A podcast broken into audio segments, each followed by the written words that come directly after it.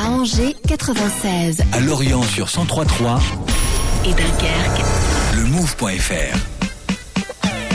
Vous écoutez le midi 2 en direct sur le Move. Voici Maëlys Bessery, bonjour, Bonjour, qui s'est intéressée aux psychothérapies téléphoniques, autrement dit les consultations spécialisées de psy, euh, des thérapies par téléphone ou même par webcam. Bah oui, les on n'arrête pas le progrès, on parlait justement des innovations technologiques il y a deux secondes. Bah voilà, ces innovations, elles ont ouvert des brèches dans lesquelles s'engouffrent, euh, en tout cas des psychologues et puis des gens qui font un peu de commerce aussi sur ces questions. Alors ça faisait déjà longtemps qu'il y avait des lignes, notamment des lignes pour ados par téléphone, mais qui ne n'inscrivaient pas Et là, ça vraiment n'a de plus rien à voir, là. Bah non, on n'est plus, on, on était justement dans l'orientation, l'information. Là, Là, on c'est la part dans la thérapie thérapie. 2.0. Alors que penser de ce nouveau phénomène? Héloïse Junier, qui est psychologue et qui écrit dans la revue Le Cercle Psy, a enquêté sur ce sujet des lignes d'écoute pour ados.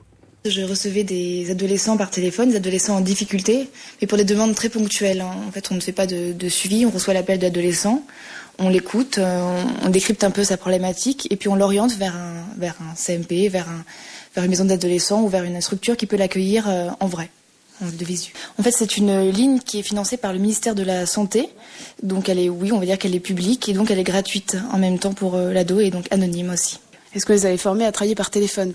Euh, non, en fait, quand on arrive dans la structure, on a une formation d'une semaine par téléphone, puisque c'est vrai qu'on doit tout revisiter notre pratique, toute notre écoute, et donc on doit vraiment développer une, une analyse auditive un peu particulière. Donc on a une formation d'une semaine quand même pour traiter ces problématiques et traiter par téléphone. Et après, on est, on est dans le bain, on se lance comme ça. Alors ces lignes d'utilité publique, elles ont un intérêt majeur, c'est de d'essayer justement de d'éviter, faire écran au sens propre comme au sens figuré, c'est-à-dire c'est plus facile pour un public adolescent euh, de passer par des nouvelles technologies, d'aller sur des forums, de se renseigner, d'appeler quelqu'un et d'avoir un premier contact. Mais il s'agit sûrement pas de démarrer une thérapie, mais juste euh, de se renseigner, de commencer à une première approche. Mais euh, justement, ce travail-là était très ciblé, très limité, à savoir il faut pas trop euh, entrer dans des problématiques compliquées. Le risque, c'est surtout que la souffrance, que la brèche s'ouvre et qu'on puisse pas recoller euh, les, problèmes. Et donc la thérapie par téléphone, d'après les, psychologues, ne serait absolument pas déontologique. On n'imagine même pas comment elle serait possible à partir du moment où il n'y a pas le visuel, la gestuelle, le regard. Euh, à ce moment-là, la thérapie ne peut être que tronquée. On est censé donc déjà accueillir la demande de l'adolescent, euh, voir un petit peu quelle est sa problématique, comment on peut l'aider sur le moment. Enfin, il y a deux types de problématiques. Les problématiques qui sont très ponctuelles, une période de crise, tel qu'un suicide par exemple par téléphone, ça nous arrive. Des problématiques plus de mal-être ou de sexualité, dans ces cas-là, c'est une problématique plus latente qu'on va élaborer avec la personne au téléphone. Donc on accueille, on élabore, on décrypte la problématique, puis après on oriente la personne vers une structure d'accueil spécialisée pour elle justement, près de son lieu de logement. Mm. En fait, on évite de déplier trop les appels, c'est-à-dire on ne veut pas laisser une personne, euh, on ne veut pas pointer le doigt sur quelque chose de trop douloureux pour la personne et après la laisser telle qu'elle, seule dans son appartement, parce qu'on s'imagine l'adolescent livré à lui-même, plein de pulsions. Si on touche du doigt à quelque chose de très compliqué pour lui, on va avoir du mal à refermer la plaie après. Donc ça pose une certaine limite de pas trop déplier les appels pour pas laisser l'ado seul en souffrance après.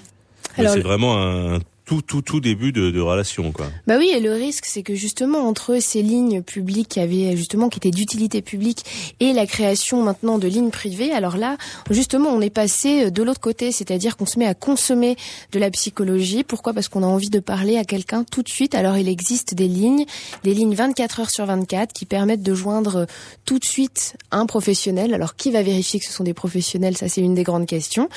Euh, et euh, on rentre son numéro de carte bleue ou alors on paye par Dès qu'on est débité, hop, on peut commencer à parler et c'est décompté à la minute. Alors ce phénomène est un peu inquiétant et inquiète d'ailleurs les psychothérapeutes. Il y a justement des services privés de psychologie par téléphone qui se sont créés. Qu'est-ce que vous en pensez de ça, des thérapies par téléphone? Ça vous paraît possible? Alors c'est techniquement effectivement possible de toute façon parce que pour une thérapie par téléphone il faut un psy par téléphone et un patient mais c'est euh, déontologiquement et éthiquement pas possible parce qu'il ne peut pas y avoir de psychologie clinique, il ne peut pas y avoir d'analyse euh, du corps justement, du regard donc la thérapie va forcément être biaisée et déficitaire forcément, on ne peut pas avoir ça autrement. Et je pense que les psychologues qui soient comportementalistes ou psychanalytiques, qui soient des deux courants, pensent la même chose. Alors on choisit son psy, on le choisit sur photo, c'est presque grande, grande méfiance quand même, hein. ça fait un peu fast, fast, euh, oui, fast, Fast food. du- de, de psy. de la psy. Voilà, et donc on choisit sur photo, sur fiche de présentation en fonction de son visage, de ses diplômes.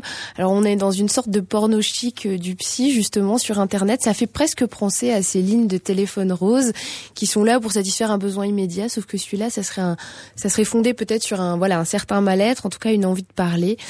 Donc méfiance, on espère que justement euh, tous ces, toutes ces lignes-là vont être un peu encadrées par une législation. Ce qui n'est pas encore le cas aujourd'hui. Ce qui n'est pas le cas, qui permettrait de ne pas déshonorer la profession. Merci pour les infos. C'était Maïlis Bessery dans 3 minutes, le journal de Guillaume Batin.